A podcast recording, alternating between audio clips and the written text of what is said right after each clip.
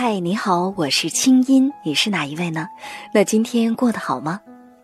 接下来你将听到的这个节目节选自我在中央人民广播电台中国之声的《千里共良宵》，搜索微信公众号“清音青草”的青没有三点水，音乐的音，添加我为好友，你的心事有我愿意听。好了，闭上眼睛，我们的心灵之约开始了。那在上周三的节目当中呢，我们一块儿来阅读了《小王子》这本书当中的经典段落。今天呢，我们继续来读《小王子》。在《小王子》这本书里，关于大家对数字的追逐，小王子也有自己的看法。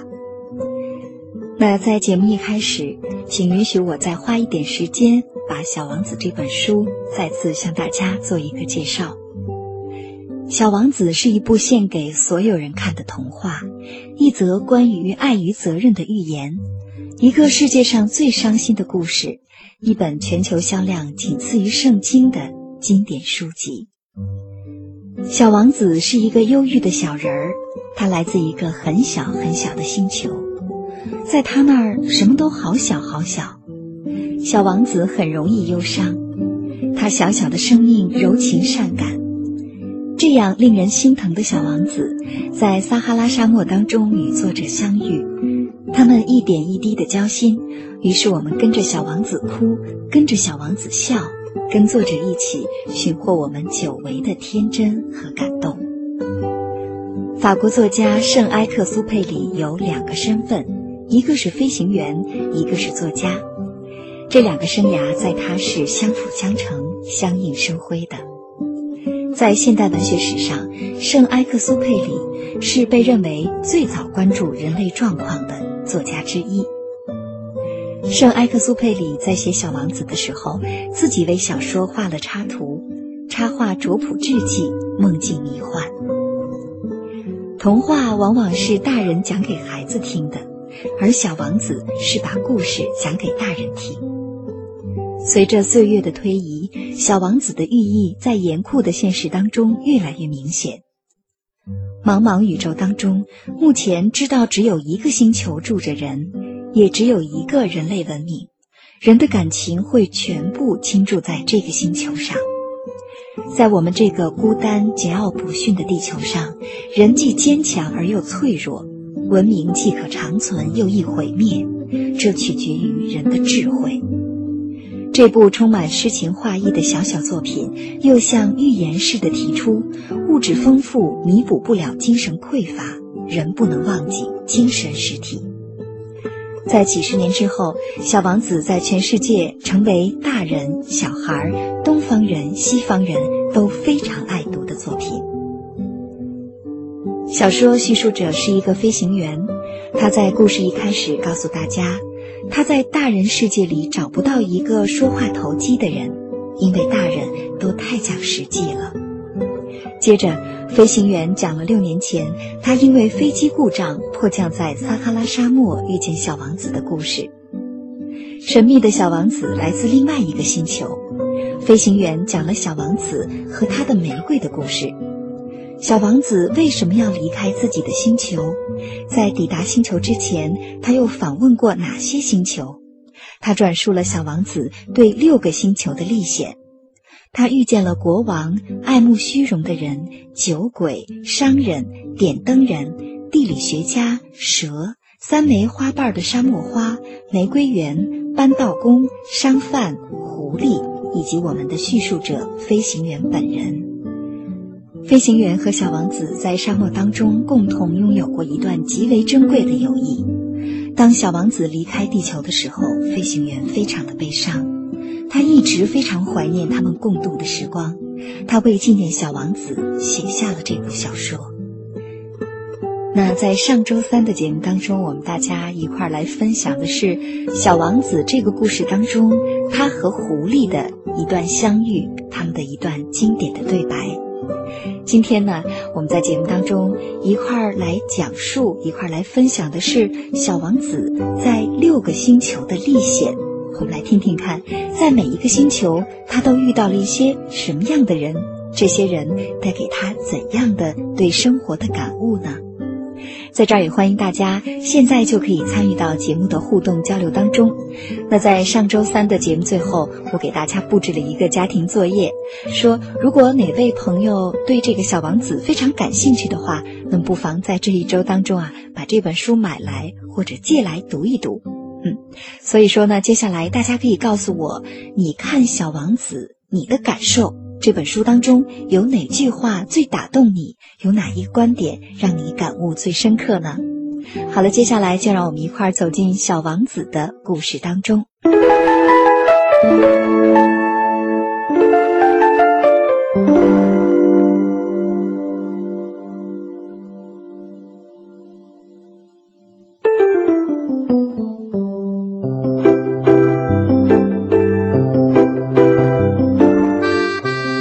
我尝试着在这里写下关于他的故事，是因为我永远不会忘记他。忘记朋友是一件悲哀的事情，不是每个人都会有朋友的。如果我把他忘了，那我就可能会变得跟那些除了数字之外对什么事情都漠不关心的大人一样。小王子发现自己身处小行星区，小星球编号三二五、三二六，一直到三三零。他开始一个一个的拜访他们，一方面让自己有事情做，一方面可以增长见识。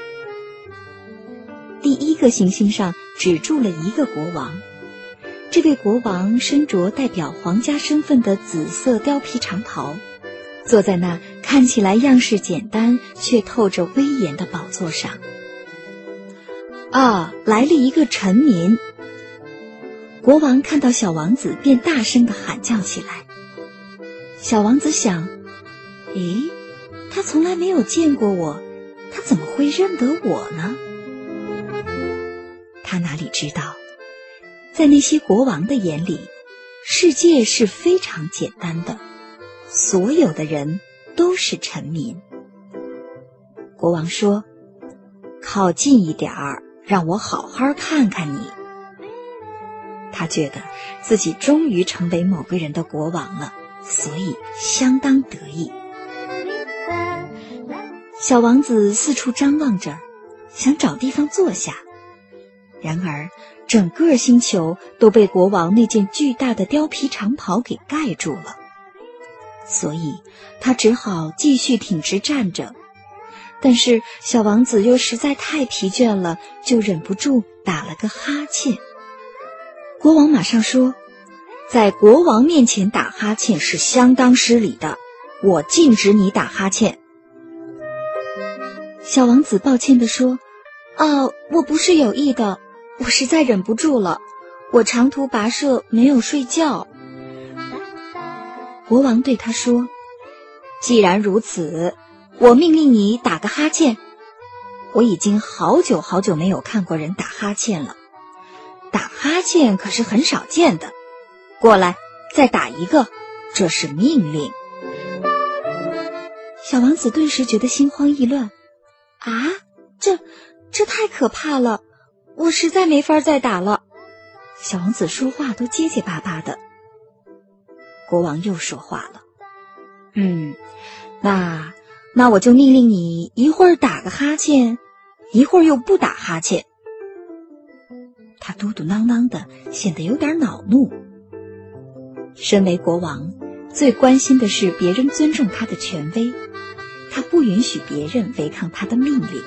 他是一个典型的专制君王，但是他毕竟是个善良之辈，下达的命令。都还算合乎情理。他经常说：“如果我命令一个将军变成一只海鸟，如果他不服从我的命令，那不是将军的错，而是我的过错。”小王子怯生生的问他：“我我可以坐下吗？”国王说：“啊，我命令你坐下。”他一边回答。一边把他威风的貂皮斗篷推到一边。然而，小王子觉得很疑惑：这个行星这么小，国王能统治什么呢？小王子说：“陛下，对不起，嗯，我想问个问题，嗯，但是，我命令你问。”国王急忙抢着说：“那那陛下您您都统治什么呢？统治一切呀。”国王非常简单明了的回答。国王做了个手势，把他的行星、其他行星以及所有星星全都概括了起来。原来呀，他不仅仅是一个星球的君主，而是整个宇宙的君主。小王子问：“那，嗯，那星星都得服从您吗？”国王说：“那当然啦，他们立即就得服从。我是不允许没有纪律的。”这样的力量让小王子惊叹不已。想到那颗被他遗弃的小行星，小王子忽然伤感了起来。于是他鼓足勇气，大胆的向国王提出了一个请求：“我，我想看日落，请求您命令太阳落山吧。”国王说：“如果我命令一个将军像蝴蝶一样从一朵花飞到另一朵花，或者是叫他写出悲剧，或者叫他变成一只海鸟，而将军却不遵照命令的话。”你说是他不对还是我不对呢？是您错了。小王子不加思索便脱口而出。国王接着说：“一点儿也不错。向每个人提出的要求应该是他们所能做到的。权威首先应该建立在理性的基础之上。如果命令你的百姓去投海，他们非起来革命不可。我的命令是合理的。”所以我有权要别人服从。那那我的日落呢？小王子说：“因为他从来不会忘记他所提出的问题。你会看到你要求的日落的。我会发布命令，要科学的管理一个国家，下命令应该等待时机成熟。哦，嗯，那什么时候时机才成熟呢？”小王子问。哦，这个，我首先要查看大黄历，嗯，要等到今天晚上十点四十分左右，你会看到他们怎样执行我的命令。小王子又打了个哈欠，他对于国王将不会等到落日而感到遗憾，而且他已经感觉这事儿有点无聊了。他对国王说：“呃。”在这儿我没有别的事情可做，我要走了。不要走。这位因为刚刚有了一个臣民而十分骄傲自得的国王说道：“别走，我任命你为大臣，嗯，司法大臣。”啊哈！小王子笑了，说：“可是，可是这儿无人可审呢。”国王说：“这可不一定。”我还没有游完我的领土呢，我年纪大了，这里也没地方可以放马车，走路又太累。小王子两边看看，说：“啊，嗯，可是我已经看过了，两边都没有一个人。”国王回答他：“哦，呃，那要这样的话，你就审判你自己好了，这可是最困难的。”审判自己呀，要比审判别人难多了。如果你能成功的做好这件事儿，你就会成为一个真正的智者。小王子说：“我吗？我随便在什么地方都可以审判自己，我没有必要非要留在这里呀。”国王又说道：“啊，我想，在我的星球上有一只老鼠，晚上都能听到它的声音。这样吧。”你可以审判它呀，你可以偶尔判他死刑，他的死活就看你如何审判了。不过每次你都必须再赦免他，因为这是唯一的一只老鼠，我得对他宽大一点。小王子说：“哦，我可不喜欢判任何人或任何东西死刑。嗯，再说，再说我就要走了。”国王大叫道：“不，不要走！”小王子已经做好了走的准备，但是他也不愿意伤老国王的心。他对老国王说：“如果陛下希望另出极刑，您可以向我下达合理的命令，例如说，嗯，您可以命令我在一分钟之内离开，我认为时机成熟。”国王没有回话。小王子叹了口气，迟疑了一下，然后离开了。国王急忙在身后大叫：“我我封你为大使，行吗？”国王还是摆出一副很权威的样子。小王子一面赶路，一面自言自语地说：“嘿，大人们可真奇怪。”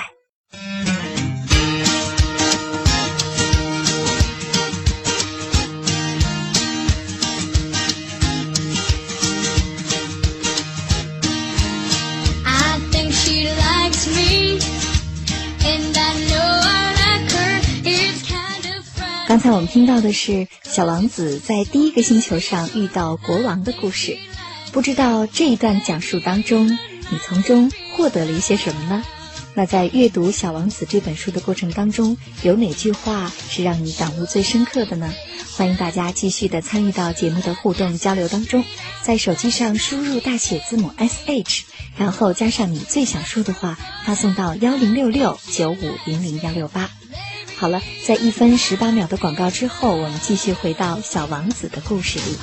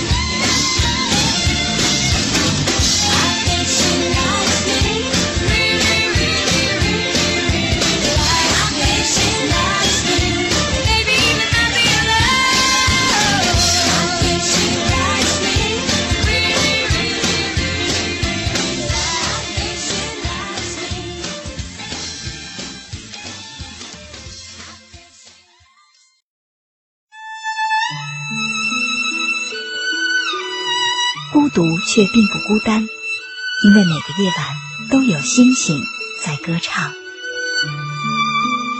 同在星空下，我们和你在一起。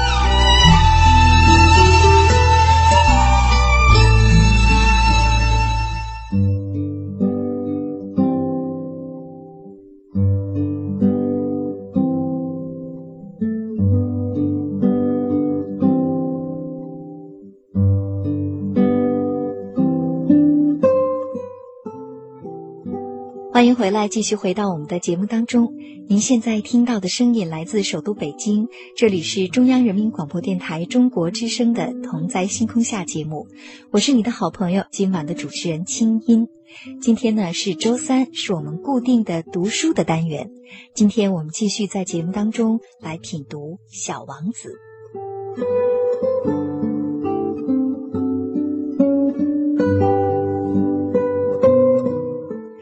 来看一看，在我们幺零六六九五零零幺六八的短信平台上，收音机前的好朋友们发来的短信留言。这些留言呢，都是在和我们分享他们在读《小王子》这本书的时候，他们内心的感悟。来自厦门的九八零三说：“小王子说，如果你爱上了一朵生长在某颗星星的花儿，所有的星星上似乎都盛开着花朵，让我觉得特别美好。而且我非常的羡慕小王子丰富感性的内心世界。”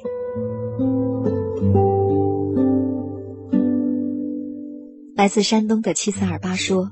美好的文字和阳光雨露一样，是自然的一部分，是心灵成长的养分。有的时候，我们读书不为别人，只为心中那个小小的自己，那个童年的自己。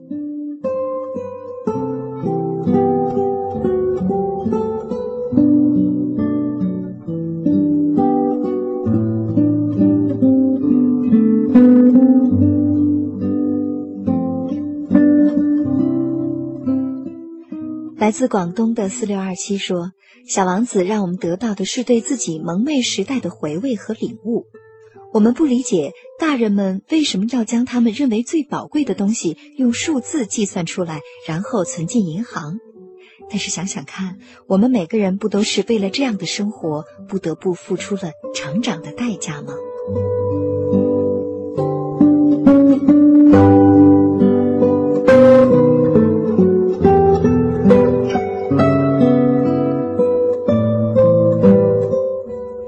南的零七八幺说：“因为小王子的故事，让我们在静静生活的同时，心里存有着希望和温存。有关于驯养的责任和未知的感动，真的让我这一周来呀，心里都是觉得非常的温暖。眼睛是什么都看不见的，应该用心灵去寻找。我们真的应该好好的体会一下小王子说的每一句话。”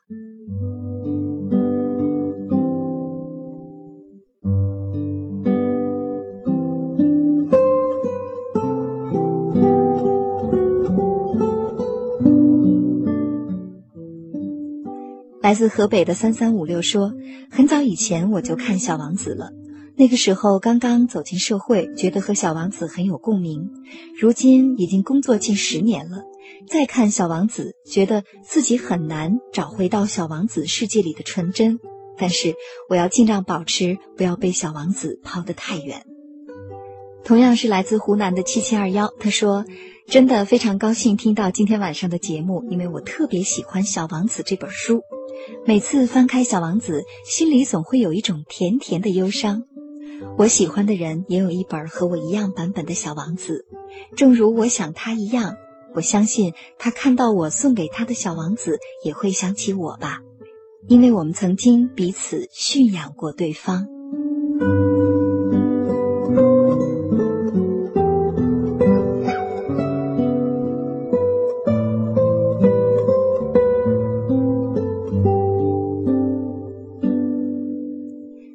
来自广东的三幺六七，他说：“小王子当中啊，有很多话真的让我们觉得感悟特别深刻。比如说，以前总以为大人很了不起，总是很期待自己能够成为大人，但是在小王子的眼里，觉得大人是多么的可悲呀！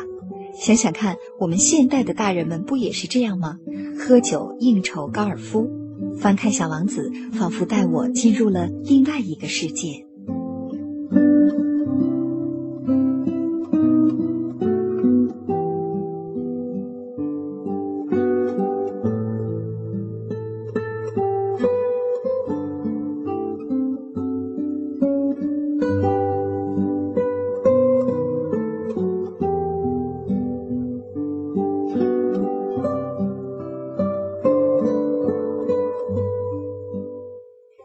自湖北的九三四零，他说：“从上周三听到了《小王子》之后，我就重新翻看了这本书。隔了多少年再看，忽然发现对很多东西都恍然大悟了。原来呀，有些书是必须要有一定的人生积淀才能看得懂的。”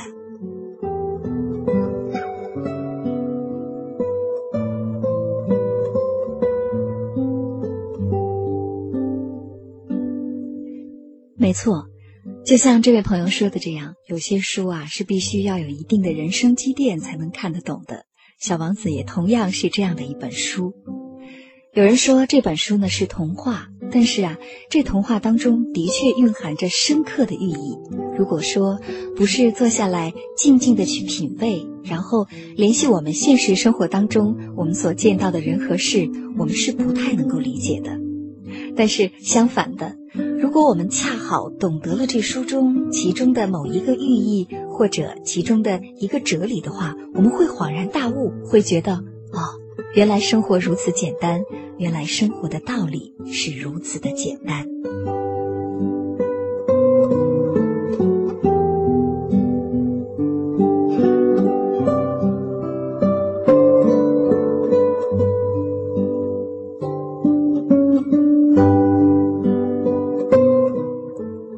好了，那接下来我们继续来品读《小王子》这本书当中小王子在六个星球上历险的故事。刚才我们读到了小王子在第一个星球上遇到了一个特别爱发号施令的国王，但其实，在那个星球上啊，只有国王一个人，还有一只老鼠。那小王子到第二个星球上又做了什么呢？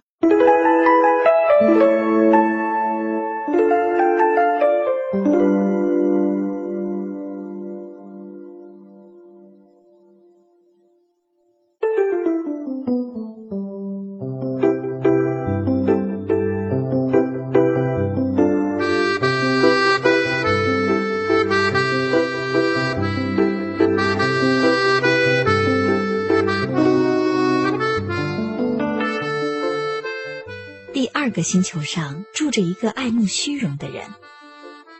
啊，太好了，有一个仰慕者要来拜访我了。看见小王子这位爱慕虚荣的人，大老远就高声喊叫。在那些爱虚荣的人眼里，别人都成了他们的崇拜者。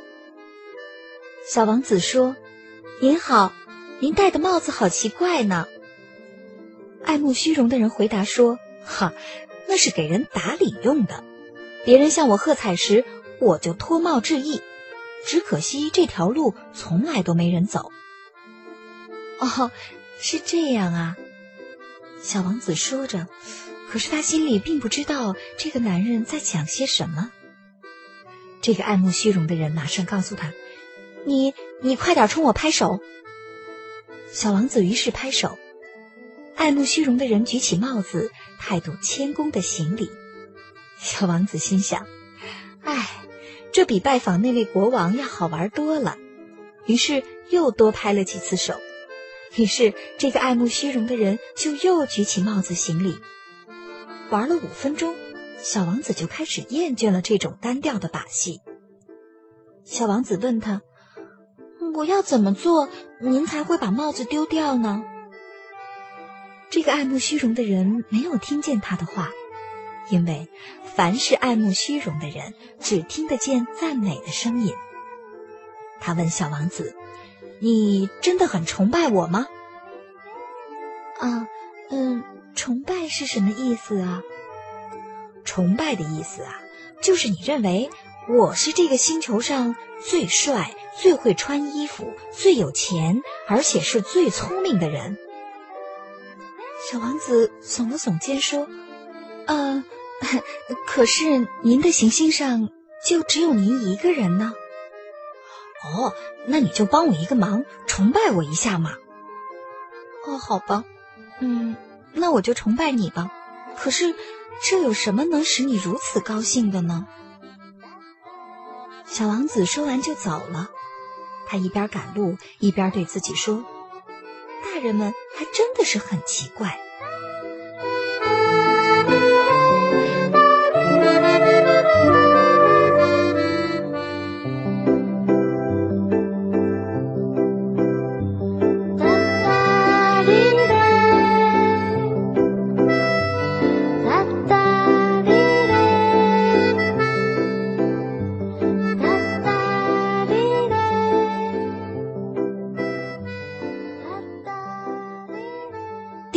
星球上住着一个酒鬼，这是一次相当短暂的拜访，却使他心情沮丧了好一阵子。小王子看到有个人静静的坐在那儿，面前有一大堆空酒瓶子，一旁还有许多没开过的瓶装酒。小王子问他：“您在这儿做什么呀？”酒鬼阴沉忧郁地说：“我喝酒啊。”小王子追问道：“为什么要喝酒呢？”酒鬼回答说：“我为了忘却。”小王子动了恻隐之心，说：“啊，那那您要忘掉什么呢？”酒鬼说：“为了忘掉我的羞愧。”酒鬼忏悔着，垂下头来。小王子很想帮助他，说：“那那你为什么要羞愧呢？”酒鬼说：“因为我喝酒啊。”酒鬼醉倒了。进入无声的沉静当中，小王子怅然的走开了，心中满是疑惑。他自言自语的说：“大人们真是不可理喻。”于是叹息着，又踏上了旅途。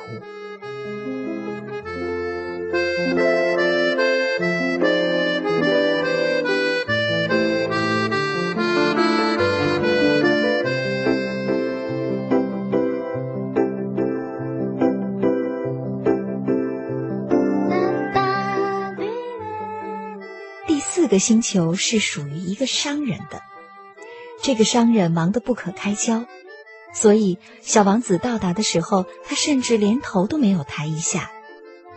小王子和他打招呼说：“早安，您的烟熄了。”三加二等于五，五加七等于十二，十二加三等于十五。啊，你早，十五加七等于二十二，二十二加六等于二十八。我没时间再点烟了。二十六加五等于三十一，哇，总共是五亿一百六十二万两千七百三十一。小王子问他：“您在说什么？五亿什么？”商人说：“哎，你怎么还在这儿啊？五亿一百万，我也不知道是什么了。我有太多的工作要做，我可是很忙的人，我绝对不会虚度生命。二加五得七。”小王子又重复问道：“五百一万什么？”只要他问了问题，他就绝对不会放弃。商人终于抬起头来回答他：“我呀，在这行星上已经住了四十四年了。四十四年当中，我只被打断过三次。第一次是二十二年前，不知从哪儿来了一只甲虫，制造出惊人的声音。”害得我算错了四次。第二次是十一年前，我风湿病发作，我运动量不够，我没有时间闲晃，我可是一个严肃的人，真的。第三次，嗯，就是现在，我刚才算到哪儿了？五亿一百万。您说的五亿一百万什么？这个商人终于明白，他若不回答这个小王子的问题，休想有片刻的安宁。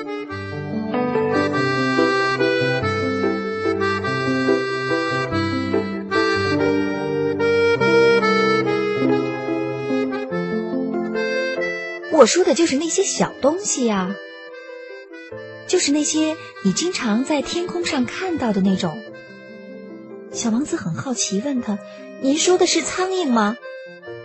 商人说：“不不不，不是，是小小的发光的东西。那是萤火虫。”“哦，不是不是，是那种小小的、闪闪发光的东西，那些让懒惰的人做白日梦的东西。不过我是个很严肃的人。”我才没时间做白日梦呢。啊，那是星星对吗？小王子说：“没错，就是星星。”商人非常的高兴。小王子问他：“那您要拿这五亿颗星星做什么呢？”嗯，我很认真的计算它，而且结果是相当精确的。我可是一个相当严肃的人。”商人说着。这是五亿一百六十二万两千七百三十一颗星星。那您要拿它做什么呢？小王子问的都有点不耐烦了。商人回答他说：“我呀，我拿它什么也不做，但是它们可都是属于我的。啊，您说您拥有这些星星是吗？小王子觉得非常奇怪。他在想，刚才遇到一个国王，后来又遇到一个很有虚荣心的人，现在又遇到一个商人，为什么他们对数字、对别人的尊敬都这么这么在意呢？小王子说：“如果我有一条围巾，我就会把它围在脖子上；如果我有一朵花，我就可以把它摘下来带走。可是……”您又不能把星星摘下来。商人说：“是啊，我不能摘星星，但是我能把它们存入银行。”啊，那您要怎么做呢？商人回答他：“意思就是说呀，我可以把有多少星星写在一张纸上，然后把这张纸锁在抽屉里。”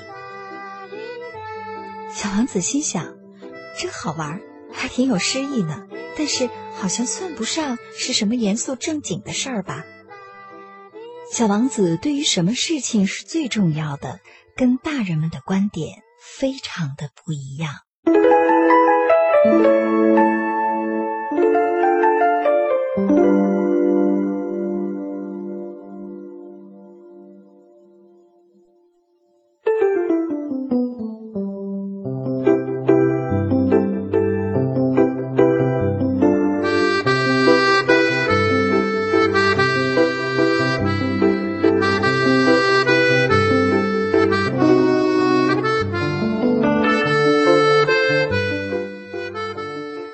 了其实呢，小王子啊游历了六个星球，但是由于节目时间的关系，小王子的故事就只能给大家读到这儿了。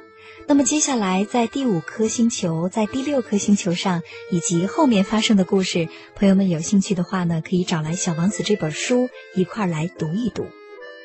小王子的心愿呀，非常的简单，他对自己说：“我自己拥有一朵花，我每天给它浇水。”我有三座火山，我每个礼拜都会清理一次。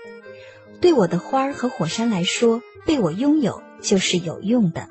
对于其他人来说，为什么总是想拥有那些并不属于他的东西呢？这是小王子的想法。想想看，是不是对我们现实的生活其实非常的有意义呢？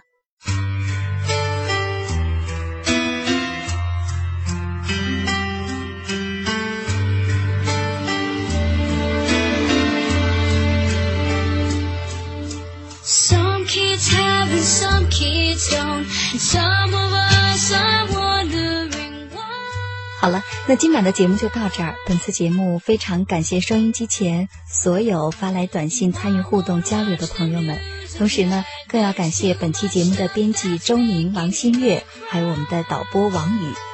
清音在首都北京，谢谢你陪我到这么晚，祝你今夜好梦，再会吧。